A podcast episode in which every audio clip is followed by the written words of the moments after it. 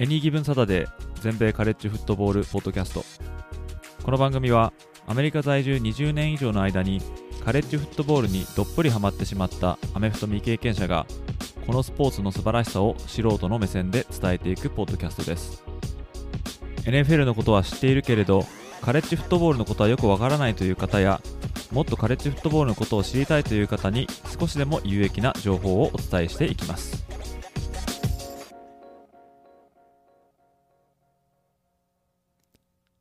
皆様ご機嫌いかがでしょうか？こちらは全米カレッジフットボールファンサイトのエニギブサタデーです。おですね、カレッジフットボールの方、まあ、ウィーク0、そしてウィーク1、えー、が終わりまして、えー、まあ、無事開幕、すべての、えー、FBS の試合、え、が開幕したと思うんですけども、おまあ、なかなかの試合がたくさんあって、え、面白い試合も、まあ、あったりとか、えー、まあ、それとはまた違って、えー、ブローアウトみたいな、えー、一方的な試合になっちゃったみたいな、そういう試合も、まあ、多々ありましたよね。えー、まあでも、まあ、カレッジフットボール帰ってきたということで、えー、大変楽しみなまた3ヶ月、4ヶ月が、えー、始まっていくと思うんですけれども、まあ、今回ですね、まあ、私のウェブサイト ags-football.net、こちらの方ではですね、先週の試合、特にランキングに名を連ねているチームたちをですね、ざーっとこの、試合をレビューさせていただきまして、まあ、レビューといってもですね、まあ、大したことではないんですけども、まあ、ほぼ、まあ、ちょっと抜かしたチームもありますけども、まあ、結構の数の試合をですね、まあ、さらっとレビューさせていただきました。えー、まそちらの方をですね、もし読んでらっしゃらない方いらっしゃいましたら、ぜひですね、えー、ウェブサイトの方飛んでいってもらってですね、えー、ま読んでいただきたいんですけども、まあ、今回はですね、ま、そこのお、まあ、ランキングされたチーム同士ないし、ランキングチームの試合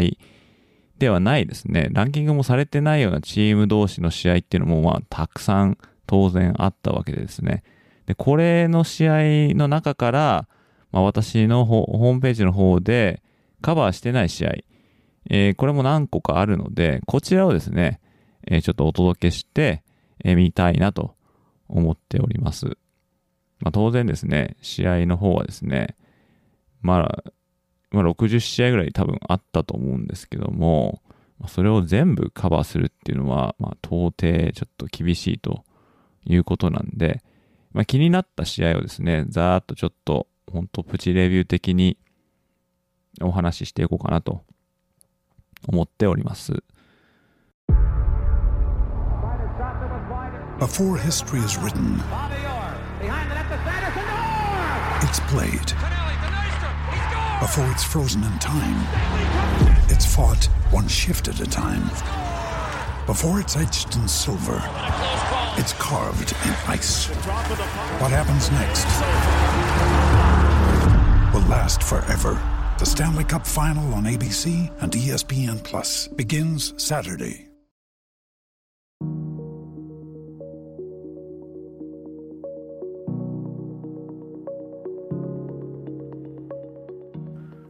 まあそうですね、どっから行きましょうかね。まあこう今ちょっと試合のスコアダーッと出てるんで、まあ、ちょっと上から順々に行ってみたいと思うんですけども、えー、まずはですね、そうですね、ペンステート、パデュー、これありましたね。えー、ペンステートとパデュー、これビッグ10のマッチアップですね。えー、開幕戦から、まあ、カンファレンス戦ということで、なかなか注目を浴びていた、えー、試合だったと思うんですけども、こちらはパデューのホームで行われた試合ですね。えー、ペンステートは、まあ、名のあるチームで、で、ただこのランキングをされてないということでですね、まあ、まだまだその力の関係は、うーん、まあ、未知数なのかなっていうね、感じがあるチーム。で、一方でパデューは、あ結構大物食いみたいなチームでですね、こなんかちょっと起きるんじゃないかななんていう試合だったと思うんですけども、まあ、パデューがもともとそのパスを多用するっていうチームで、えー、そのそのパスにそのペンステートのディフェンスがどう対応していくかっていうのがですね、まあちょっとあの、注目されたんじゃないかなと思うんですけども、まあ、案の定ですね、この試合、えー、パデューの方、エイダン・オコネルっていうクォーターバックが356ヤードにワンタッチダウンということで、まあ、ヤード数は結構稼いでますね。うん、まあ、それはですね、まあ、58回も投げたっていうことに、まあ、よるんですけども、まあ、そのうち成功させたのが29回ということなんで、まあ、成功率的にはね、そこまでじゃないんだと思うんですけども、まあ、投げましたね。えー、で、一方、このペンステートのショーン・クリフォード、もうそうですね、大学はもう5年、6年とかいると思うんですけども、まあ、なかなかこのベテランで、えー、信頼されてるっていう面がありそうなんですけども、そのクォーターバッキング的には、いまいちこうなんかこう、一枚皮脱げないみたいなクォーターバックですね。えー、まあ、とはいえですね、最終的にはこの日282ヤードに4タッチダウン、1インターセプションということで、えー、まあ、勝利もしてますしてますしね、ペンステートは。まだ貢献したとは言えるのかもしれないんですけどもね。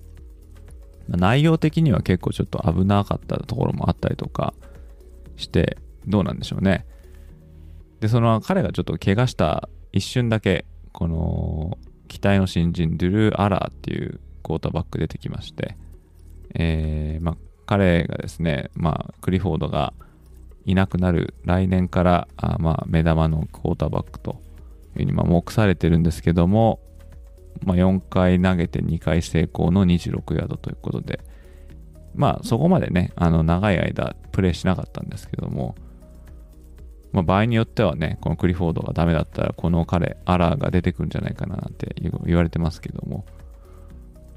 まあ、私的にはね、このペンステート、ランキングされてない中で、こうダークホース的な感じなんじゃないかなっていうふうに思ってたんですけども、まあ、残念ながらね、うん、その片鱗は見せてくれなかったですね、この試合では。うん、まあ、まだまだ始まったばっかりなんで何とも言えないんですけども、まあ、あとはね、ランゲームがちょっとこう、構築されてないなっていう感じですね。結局、そうですね、4人、まあ、クォーターバックのショーン・クリフォードも合わせて4人が、まあ、複数キャリーをしていて、でもトータルで98ヤードっていうことなんで、ここら辺、ここら辺ちょっともうちょっとこう効率的になんかランが、えー、組み立てられるといいのかなと思うんですけども、まあ、今後ちょっと期待したいところですよね。そして次。次はですね、どこ行きましょうね。これしましょうか。アリゾナステート、ノーザンアリゾナ。でアリゾナステートパック12のチームですね。えー、対戦したノーザンアリゾナは、まあ、FCS のチームということで、まあ、格下チームですよね。えー、まあ、スコアは40対3で、まあ、アリゾナステートが圧勝したわけですけども、まあ、ここのクォーターバックがですね、えー、エモリー・ジョーンズっていうクォーターバックですね。このエモリー・ジョーンズは昨年までフロリダ大学にいたクォーターバックで、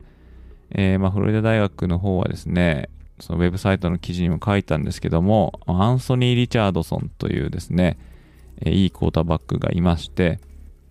彼が先発ということで、まあ、まあ、要するにこう戦力外ということで、モリ・ジョーンズ転校して、えー、まあ、アリゾナステートに来たんですけどもね、まあ、この日は152ヤードに0タッチダウンということで、まあ、18回投げて13回成功と。まあ、まだちょっとこう、なんでしょうね、あのー、判断しかねるっていうところはあるんですけども、でも彼の魅力は、まあ、機動力だったりするんで、えー、で、この日はですね、48回、あ、48ヤードな、あ、48ヤード走って 2, 2タッチダウンということで、えまあ、そうですね、えー、まあ、そういうところで見ると、まあ、彼の良さは出たのかなと思うんですけどね、まあ、この転校生が先発でクォーターバックとなったっていう試合がですね、なんかの記事で見たんですけど、まあ FBS は130チームぐらいあるんですけどね、えー、そのうちの半分近くの60チームぐらいの先発 QB が転校生だというですね、なかなか驚きの数字が出てますね。まあ、これもですね、トランスファポータルとか、まあ、そういう今の流れを組んでるんだと思うんですけども、まあ、なかなかあの今の時代の流れをなんかちょっとこう影響させてるっていうか、うん、エモリー・ジョーンズもね、結構あのハイスクールの時から期待されてたち、えー、選手なんで、まあ、なんとかね、うまいこと成功させて、えー、活躍してほしいなって、まあ、思ったりもしますね。そして次行きましょうか。このバージニアテック、バージニア工科大学対オールドドミニオンっていう試合ですね。えー、こちらはですね、えー、まあ、アップセットってやつですね。えー、番狂わせですね。バージニアテックは ACC、アトランティックコーストカンファレンス、まあ、いわゆるパワー5の、まあ、一員ですけども、まあ、一方のオールドドミニオンは、その、対をなすグループオブ5と、まあ、いうチームで、まあ、格下なんですけども、おまあ、結果的に言うと20対17で、まあ、負けてしまうということで、まあ、バージニアテックはね、もともと強かったんですけどね。あの、古いですけども、マイケル・ビッグとか、いた、まあ、大学ですよね。えー、1999年にナショナルタイトルゲームにも出場している、まあ、フロリダスで負けちゃったんですけども、まあ、その映画を支えたフランク・ビーマー監督が2015年とか16年とか、あそのあたりで、えー、まあ、引退しまして、まあ、それ以来ちょっと苦戦が続いてる名門ですね。でもまさかオールドドミニオンに負けるっていう、これはですね、ちょっといただけない感じですね。まあ、その日本人の方でね、バージニアテックのファンの方っているのかどうかわからないんですけども、ちょっとこれ見てて悲しくなってしまいますよね、これね。うん。まあもちろんオールドドミニオンしてやったりっていうのもあるんでしょうけども、で、またこのバージニアテックの、えー、監督さん、えー、ブレント・プライっていう人だったと思うんですけどもね、この人は昨年までペンステートのディフェンシブコーディネーターを務めていて、で、一方のオールドドミニオンっていうのはですね、えリッキー・レーン監督。この監督は、えー、2年ぐらい前までですね、えー、ペンステートのオフェンシブコーディネーターを務めていたということで、えー、もともと二人ともペンステートで、えー、コーディネーターとして、まあ、同僚だったという、まあ、そういう対決と。なんかちょっと面白い、いい感じですよね。まあ、そういう感じでバジンテック負けてしまいました。次、いきます。次はですね、どれ行きましょうかね。このインディアナとイリノイ、この試合もですね、なかなか、えー、接戦で面白かったと思うんですけどもね、えーまあ、これもビッグ10の対決ということになります。で、このビッグ10、イリノイはね、えー、このウィーク0に試合があって、まあ、1勝してたんですけども、まあ、このインディアナ・イリノイの試合は、まあ、結果的に言うとインディアナが23対20で、えー、まあ勝ちました。このですね、このイリノイのクォーターバック、トミー・デビットっていうのもですね、またこれあの転校生なんですよね。これシラキュースにいた転校生ですね。で、その一方でインディアナのクォーターバックはコナー・ベイズラック。ですね。これ330ヤードも投げてるということで。えー、まあ、インディアナはね、2年前にちょっとこう、調子が良くてですね。で、まあ、ただそのクォーターバックの、名前は何でしたっけね？えー、っと、ワシントンにね、行ったクォーターバックですね。あ、マイケル・ペニックス・ジュニアですね。この彼があいた時ですね。えー、に快進撃しまして。えー、まあ、その彼がですね、まあ、最後の年にワシントンの方に転校して、まあ、その後を継いだのがこのベイズラックですね。うん。まあ、勝ちました。はい、次行きます。次はですね、どれに行きましょうか。これですね。このアイオワ大対サウスダコタステート。この試合ですね。まあ、これツイッターの方にもしたんですけども、えー、まあアイオワはビッグ10の、まあ、古豪ですね。でサウスダコタステートは、まあ、FCS、FBS の1個下のチームですよね。まあ、絶対に負けてはいけない試合なんですよね。というかですね、まあ、大体この開幕戦で FCS とか弱小チームをあてがうっていうのは、まあ、とりあえず開幕戦を、まあ、勝利で塩梅的にこう飾って、ちょっと波に乗りましょうみたいな、まあ、そういう感じなんですけども、この試合ですね、まあ、アイオワがひどくてですね、全然点取れないということで、で、これ、あのスコアだけ言うと7対3で勝ってるんですね。で、まあ、その7対3って聞いただけでも、なんじゃそりゃっていう感じだと思うんですが、この7点ですね、アイオワの。これどうやって取ったかというと、まず最初にフィールドゴールですね。これ3点です。そして第 3, 第3クォーターにセーフティーを奪って2点。さらに第4クォーターにまたセーフティーを奪って2点。3たす2たす2で7と。タッチダウンはなかったわけですね。これしかもこれ、あの、相手が FCS のチームなんで、で、この相手に、この結果はどうなんだということで、しかもですね、アイオワ大学は昨年ビッグ10の西地区優勝してるんですよね。でそんなチームが、このオフェンスはちょっといただけないよなっていう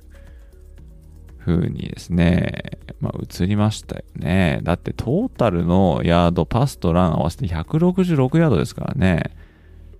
これはどうなんだっていう感じ。しかもね、ラン、ランでもともとね、押して、あと強いディフェンスでっていう、まあ、古き良きビッグ10みたいな、あのー、まあ、スタイルを持つ、まあ、それはですね、例えば、ま、ウィスコンシンとかもそうですけども、ま、そのチームのラッシュヤードが全部で57ヤードということで、まあ不安は拭えないですよね、アイオワ大のファンは。もともと、まあ、そういうハイパワーオフェンスっていうわけではないんですけども、まあ、それにしたってですね、ちょっとこのパスヤード、このあスペンサー・ペトラスですね、えー、このクォーターバックは全部で109ヤード。で、0タッチダウンに1インターセプション。QB レーティングが驚異の1.1って書いてますね、これね。こういうのあるんですね。なかなかちょっとひどいなっていう感じですけども、ここからどうやって立ち直すんですかね。これ、アイオワ大学は、えー、次の今週末ですね、アイオワステートとのライバル対決がありますけども、このサイホークトロフィーをかけた争いですね。これはちょっと怖いですね。うん。まあ、どういうふうに微調整してくるのか。微調整だけじゃちょっととどまらないというか、足りないような気がするんですけども、まあ、ちょっと気になるところです。続きまして、いきたいのは、ラトガース大対ボストンカレッジのこの試合もですね、なかなか白熱した試合となってましたね。えー、まあ、結果を言うと、ラトガースが22、ボストンカレッジが21ということで、えー、まあ、ラトガース大が最後、逆転して勝ったんですね、これね。第4クォーター、残り2分43秒、えー、で、えー、まあ、ランタッチダウンが決まって、えー、リードをまあ、奪って、その逃げ切ったっていうね、え、ところなんですけども、まあ、ラトガースはですね、え、まあ、ビッグ10に入ってから、あまあ、ま、弱小という、まあ、レッテルを貼られたようなチームでして、まあ、負け越し負け越し、まあ、勝っても、まあ、そうですね、7勝とかぐらいだったんじゃないかなと思うんですけども、まあ、この数年前からですね、えー、っと、昔チームを率いていた、グレッグ・シアノさんがやってきて、えー、それでちょっとずつこうまたちょっとチームが再生してるのかなっていうね、感じですけども、このグレッグ・シアノ監督は昔ね、2000年代とかにチームを率いて、ラトガース大は一時期全米2位まで上ったこともあるようなチームになってたんですけども、うーん、まあですね、えー、まあそのチーム、まあそのグレッグ・シアノさんは、ラトガースの後にタンパベバッカニアーズのヘッドコーチに抜擢されて、そこでまあ、まあ失敗しまして、で、結局その後ですね、最後にいたのは、オハイオステートのディフェンシブコーディネーターだと思うんですけどね。うーん、まあ、ラトガース大で、また、こう、二度目の花を咲かせようと、まあ、頑張ってるみたいですね。あそしてこれですね。まあ、一番話したかった試合は多分これだと思うんですけども、ノースカロライナ大学対アパラチアンステート。アパラチアン州立大学ですね、この試合。まあ、ハイパワー、ハイパワーっていうか、ハイスコアオフェンスになりましたね。これは、まあ、ノースカロライナが ACC、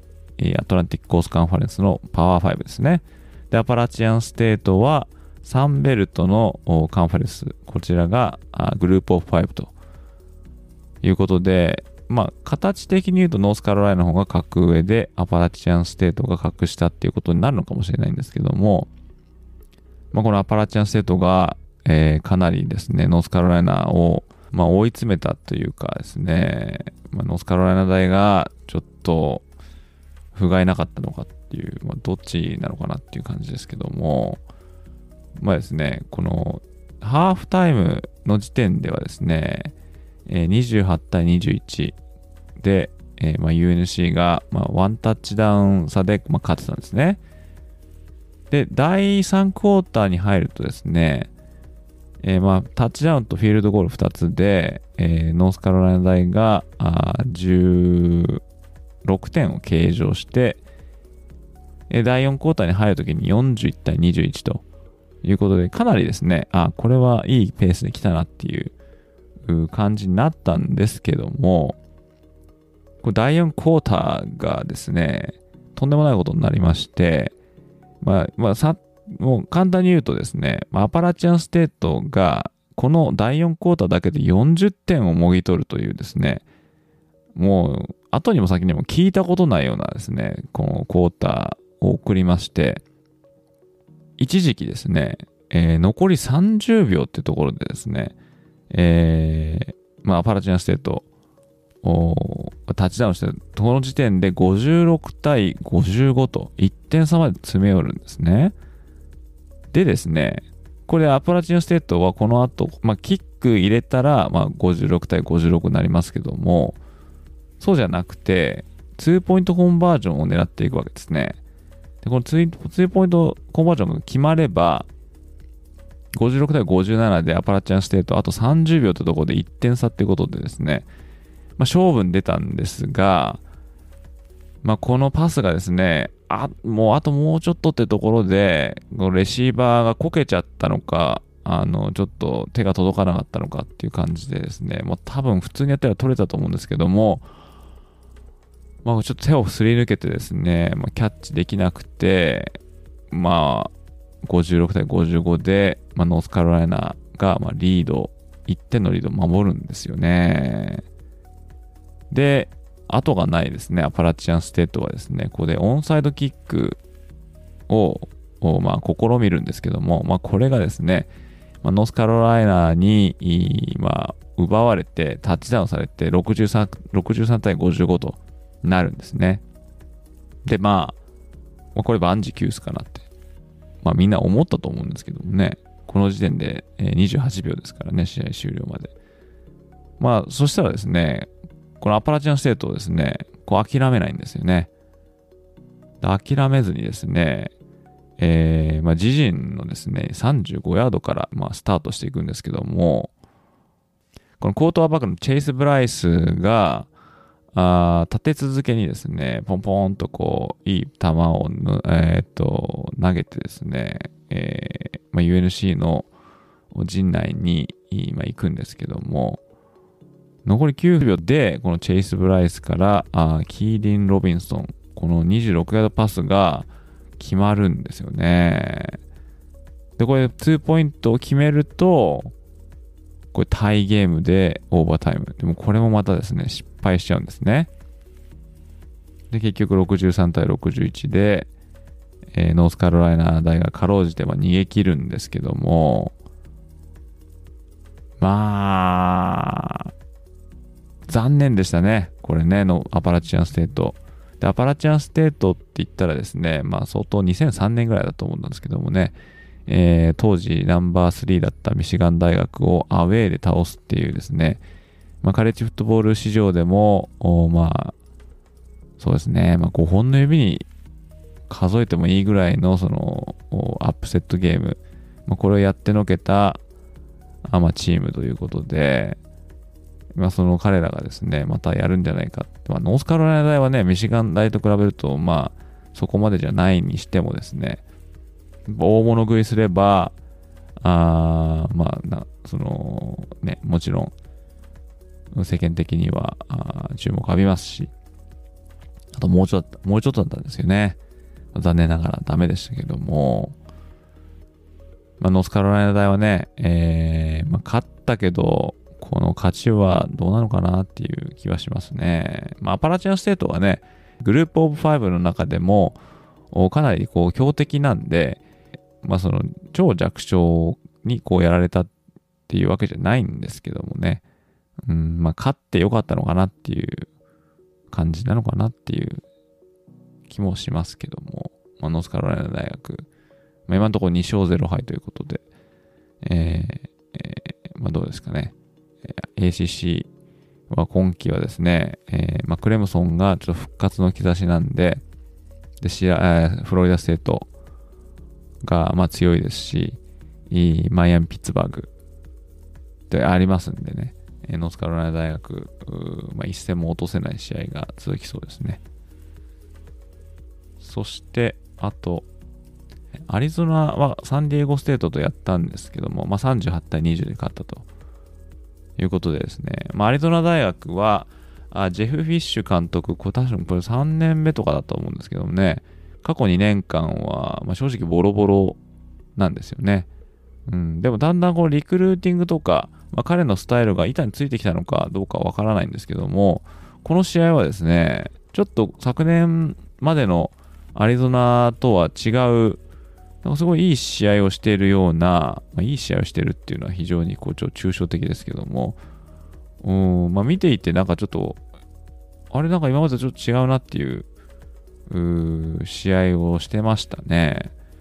えーまあ、このクォーターバックはですね、ジェイデン・デ・ラウラ、えー、299ヤードに4タッチダウン、1インターセプションで。なかなかいい働きをしたと思してたと思いますし、またこのランニングバックもね、えー、DJ ウィリアムスっていうのが88ヤード。そして、えー、レシーバーではジェコブ・コーウィングが152ヤードに3タッチダウンということで、そのスキルポジションで結構こう、なんかこう今までのアリゾナと違うなっていう感じがありますね。うん。ただこのアリゾナのこの試合で、あの、パンターが、あの、まあ、エンドゾーンの自分の、自身のエンドゾーンでパントしなきゃいけなくて、えー、で、その日にあの、パンターのパントがですね、その、目の前にいたブロッカーに、自分たちのブロッカーに当たっちゃってみたいな、チンプレーもありましたけども、うーん、まあでもね、勝ってよかったかなと思いますね。で他にはですね、ますかね。あ、このジェームス・マディソンとミドル・テネシーっていうのもね、こジェームス・マディソンっていうのは今年から、えー、FCS から FBS に昇格して3ベルト付けになったんですけども、ミドル・テネシーっていうね、もともといた FBS のチームに44対7と、まあ、爆勝ちしてますね。これはなかなかちょっとこう、強豪なあチームが参入してきたかなっていうね、それこそコスタルカロライナとか、ああとはどうですかね、えーまあ、そういう新しくリバティとかもそうですかね、新しく来たチームのそういう一員になりそうな感じがしますね。うん、ちょっと楽しみですね。えー、で、バンダビルですね。バンダビルト大学が、えー、42対31でイーロンってに、まあ、勝って、まあ、ちょっとサウスイースタンカンファレンス所属でイーロンに31点も取られたのは問題だとは思うんですけども、まあ、特に相手に333ヤード2タッチダウン奪われてるっていうことを考えればどうなんだっていう感じですけども、まあ、勝ちは勝ちなんで、えー、で、で、バンディはですね、そのウィークゼロにハワイにも勝ってるんで、これ、2勝0敗なんですよね。このバンディが2勝0敗出発っていうのはなかなかないんじゃないかなって思うんですけどね。えー、これは、2018年以来ってことですね。まあ、次がですね、バンディの相手がですね、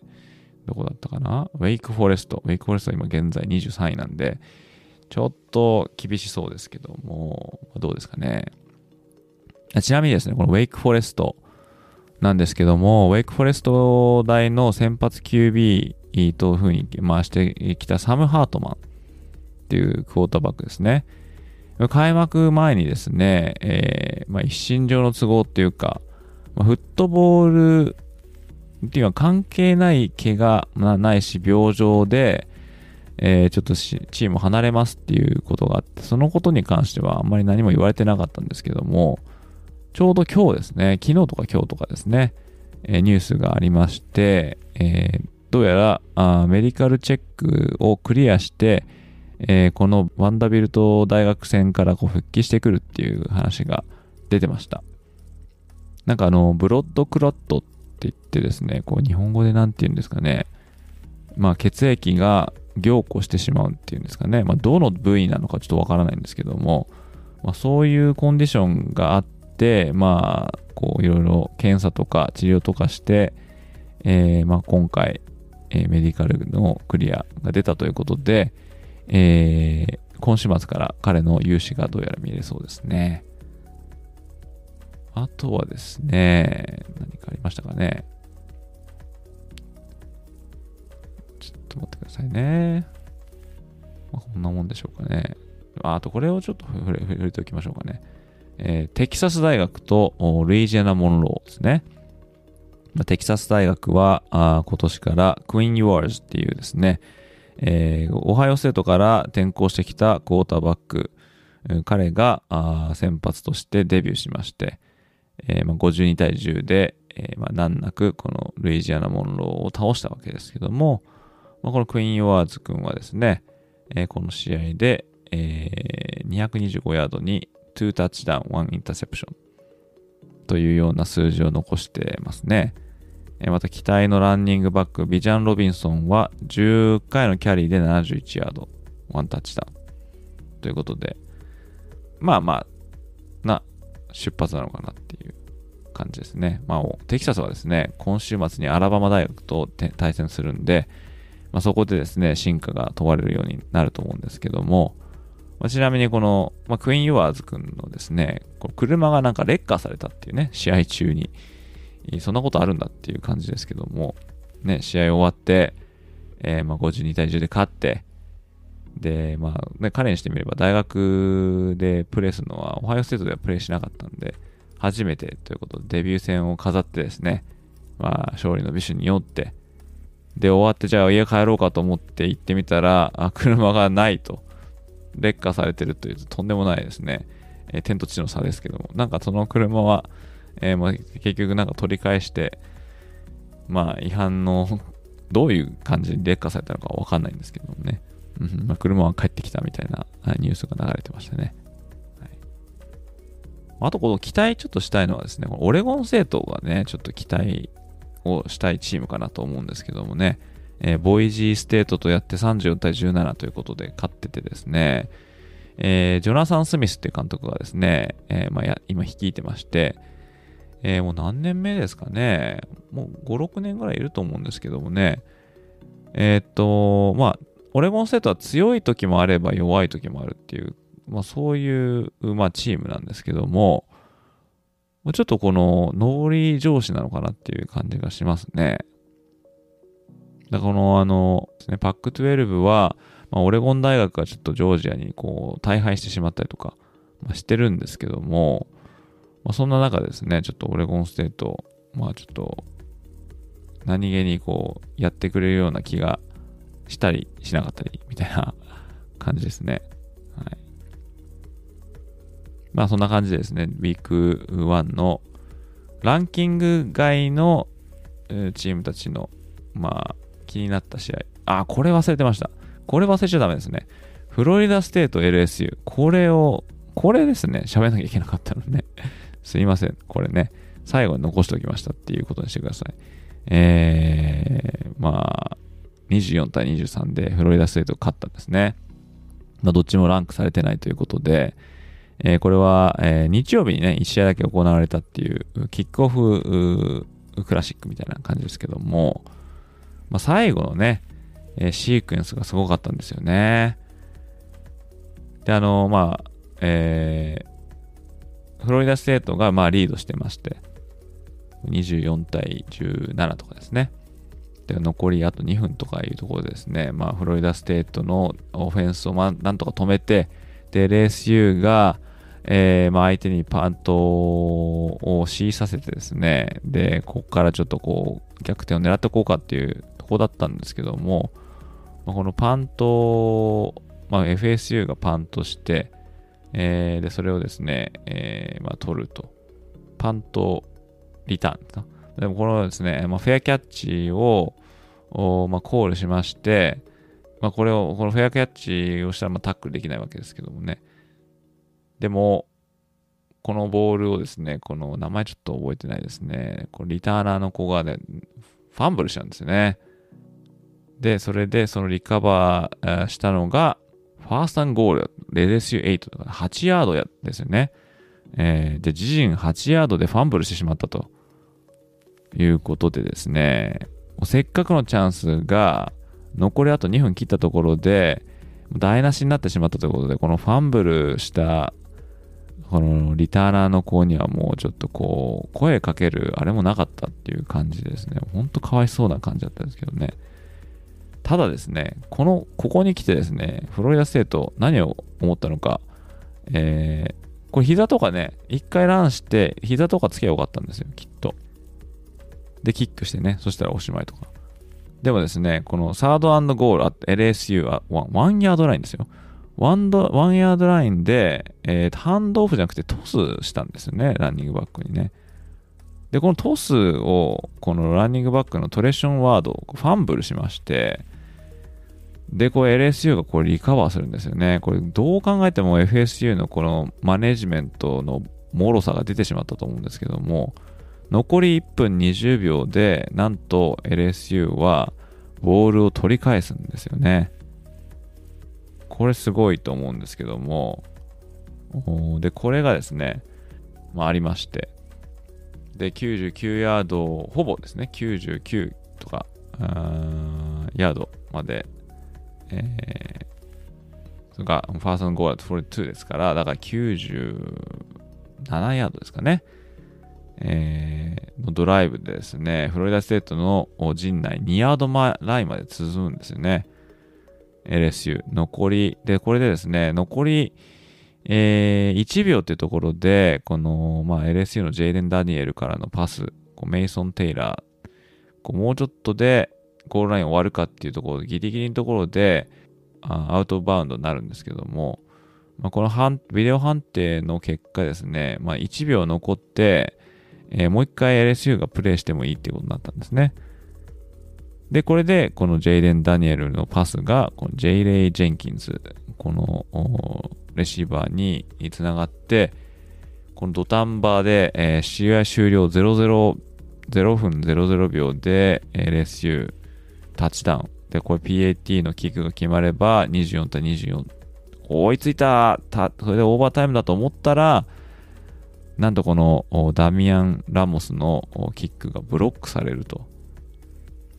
ということで、これ LSU 負けちゃうんですよね。こんなことあるんですねっていう、そういう試合だったんですけどね。まあ、キッカーかわいそうですね。本当に。うん、まあ試合内容的にはね、どっちもどっちだったと思うんですよね。別にフロリダステートもすごいわけじゃなかったし、LSU もすごいわけじゃなかったし、うん、で、またその LSU のですね、えー、っと、お名前なんですけど、なんとかメイソンっていうですね、ディフェンスブラインの子がですね、えー、まあなんか止めたあプレー、いいプレーがあって、それに喜びのダンスじゃない、まあ、ジャンプした時のこうですね、着地した時に膝をひねって、ね、ACL 切っちゃったとかね、いうこともあったりとかね、しましてね、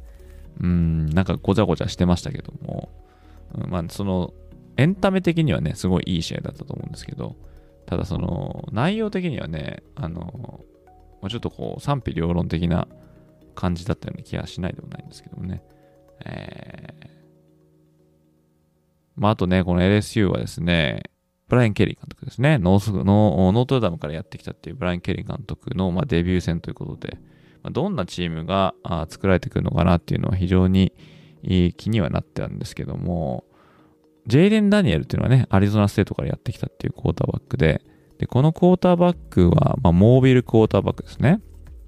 で、今までのクォーターバック、ブライアン・ケリー監督があまあ、指導してきたクォーターバックの中に、ああいうクォーターバックがいた記憶がないんですよね。走るクォーターバックみたいな。なんで、この、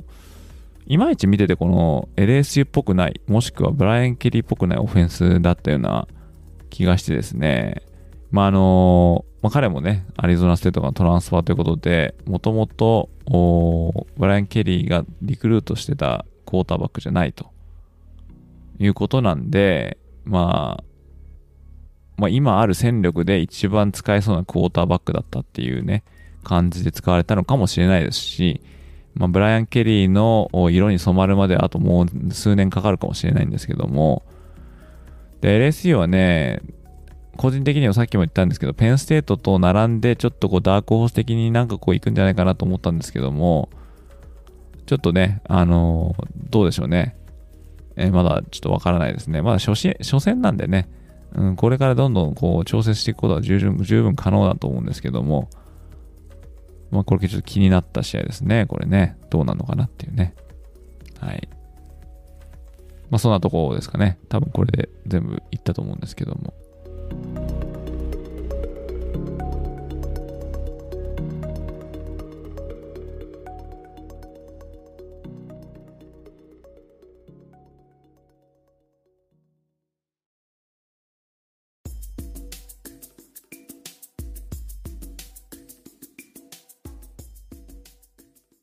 でですね、続きましてですね、ちょうど昨日のですね、午後に、アメリカ時間の午後にですね、発表された、あアソシエイトプレス。これは、あまあ、記者ですね。記者が選ぶ、全米トップ25。この新しいランキングがね、出たんですよね。えー、だからそれをですね、ちょっとこう、さっと見ていきたいなかと、見ていきたいなと思うんですけども、もうこれ記事の方にね、さえー、ちょうど今朝、こっちの今朝にあげたんで、えー、詳しくはそちらの方をですね、ぜひぜひ読んでいただきたいんですけれども、まあ、ここではさっとちょっと見ていきたいと思います。えー、まず1位はアラバマ大ですね。でアラバマ大はあプレシーズンのランキング時に、まあ、54票のトップ票を、まあ、ゲットしたんですけども、新しいのではですね、44に減ってますね。で、この44に減ったうちの、どこに振り分けられたのかなっていうのを見ていくとですね、えー、まあ2位のジョージア大学、まあ、選手3位だったんですけども、このジョージア大学はプレシーズンでトップ票が3だったところを、新しいところでですね、17ということで、ここのここにちょっとガッと流れた感じですね。えー、まあ、ジョージア大はオレゴン大に爆笑しましたんで、爆笑って言わないかな？対処しましたんで、えー、で、ランクも上げましてですね。で、ちょっとこう、アラバマに追随していくような感じですね。まあ、ジョージア、ジョージアがアラバマを抜いて1位になってたとしても、誰も文句は言わなかったと思うんですけどね。ただ、アラバマも、まあ、格下相手とはいえ、ユタ州立大学に55対0で勝ってるんで、まあ、わざわざ彼ら彼らを、まあ、下ろすことも、まあ、ないのかなっていう感じですよね。そして、オハイオ生徒が3位。ノートルダム大学に、まあまあ、えー、に競り勝ちましたけども、うん、まあ、まだまだね、あの彼ら、全然、今後、挽回、挽回というかですね、えっ、ー、と、勝ち進んでいく、ことは全然十分あると思うんで、まあ、あんまりね、こう、3位に落ちたからって、だーっていうこともないと思うんですけどね。そして4位がですね、えっ、と、8位から一気に4つランクを上げたミシガン大学と。これオハイオセットとミシガンがこう並んでるっていうのはちょっと熱いですよね、この時期に。うん、まあ、果たしてこのね、この両校が激突する13週目に、この両両校どこにいるかっていうのにも、まあ、気は気になりますけども。で、その後、まあ、クレムソン、テキサス A&M、オクラホマ、ノートルダム、これが、え、5位から8位に落ちたということで、もともとオハイオステートとノートルダム、力の差が結構離れてると思ったんで、えーまあ、私的にはですね、この試合でオハイオステートが大勝してノートラム、ノートダムが結構ガッと落ちちゃうんじゃないかなと思ったんですけども、まあ、ディフェンスの奮闘もありましてですね、えー、まあ、8位にとどまってますね。うん、これ良かったなと思いますね。そして9位がベイラー。10位が USC。USC も今年はちょっとどうなのっていうふうに言う声があったんですけども、まあ、とりあえずライス相手とはいえ大量得点して勝ってますんで、えー、で一気に10位に入ってきましたね。えー、で、その後、オクラホマステート、フロリダ、ここですね。フロリダ大学はあプレシーズンランキングで25位に入ってなかったんですけども、まあ、7位のユダ大学を倒して一気に12位にジャンプアップしてきました。えー、ちょっとこれは気になるところですね、このチームは。あと、アンソニー・リチャードソンですね、クォーターバック。ちょっとこの名前覚えておいてくださいね、皆さん。そして、えー、ユダ大学、フロリダ大学に負けたユダ大学は7位から13位ということで、まあ、彼らもね、負けてはいましたけど、もう結構、あのー、頑張ってやってた、頑張ってたというか、まあ、その強いところを見せたと思うんで、えー、で、まあ、フロリダ大学との試合は、まあ、ノンカンファレンス戦ということで、えー、まあ、今後のね、パック10、パック12の試合で勝ち進んでいけば、あまあ、全然、あの、プレイオフに、行くとかそういう話にはなっていくと思うんでね。うん、彼らもまた要注意だと思いますね。で、ミシガンステートが14位、マイアミが15位、アーカンソー16位、ピッツバーグが17位、NC ステート18位、ちょっと落ちましたね。まあ、13位のプレシーズンのランキングはちょっと高すぎたんじゃないかなと思うんで、えー、まあ、ここら辺ぐらいがちょうどいいのかなっていう感じですけども。そして19位がウィスコンシン、20位がケンタッキー、21位が BYU に、22位がミシシッピ、23位はウェイクフォレスト、24位がランク外からテネシー大学、そして25位にはヒューストンと。あまあいう、こういう顔ぶれになってますね。でちなみに落っこってしまったのが、あオレゴン大学、元11位、そしてシンシナティ大学元23位ということですけども、またこの25位のこの外側にいるチーム、一番、えー、票が高かったのはオレゴン大学ですね。その後ペンステート、テキサス、シンシナティ、フロリダステート、UCF、フレズノステート、ミネソタ、カンザスステートと、まあ、バーっとありますけども、まあ、ここら辺のチームが、あまあ来週ぐらいにですね、まあ、トップ25の外からこう、ランクインを狙ってるような、まあ、チームと言えそうですね。ということで、えー、ここまでですね、先週のランクされてないチームの試合で、まあちょっと面白かった試合と、あとは最新の AP ランキング25位を、まあえー、レビューしてまいりました。今週末もですね、えー、かなりいい面白い試合があるんじゃないかな。特にですね、え、テネシーとか、フロリダとかがこうランクインしてきたことでですね、えー、もともとランクチーム同士の試合じゃなかったものが、そういうランクチーム同士のものになるということで、えー、こんな感じでですね、毎週毎週、この、こう気になる試合とか、目玉の試合とかが変わっていくところもまた面白いですよね。えー、まあ、もしですね、また時間があればですね、えー、まあ、プレビュー、このウィーク2のプレビューの音声配信、できたらいいなと思うんですけど、まあ、それはちょっと時間があればということでですね、えー、まあでも、記事の方はですね、えー、書こうと思ってますので、そちらの方をですね、えー、出次第、ぜひ読んでいただけるとありがたいですね。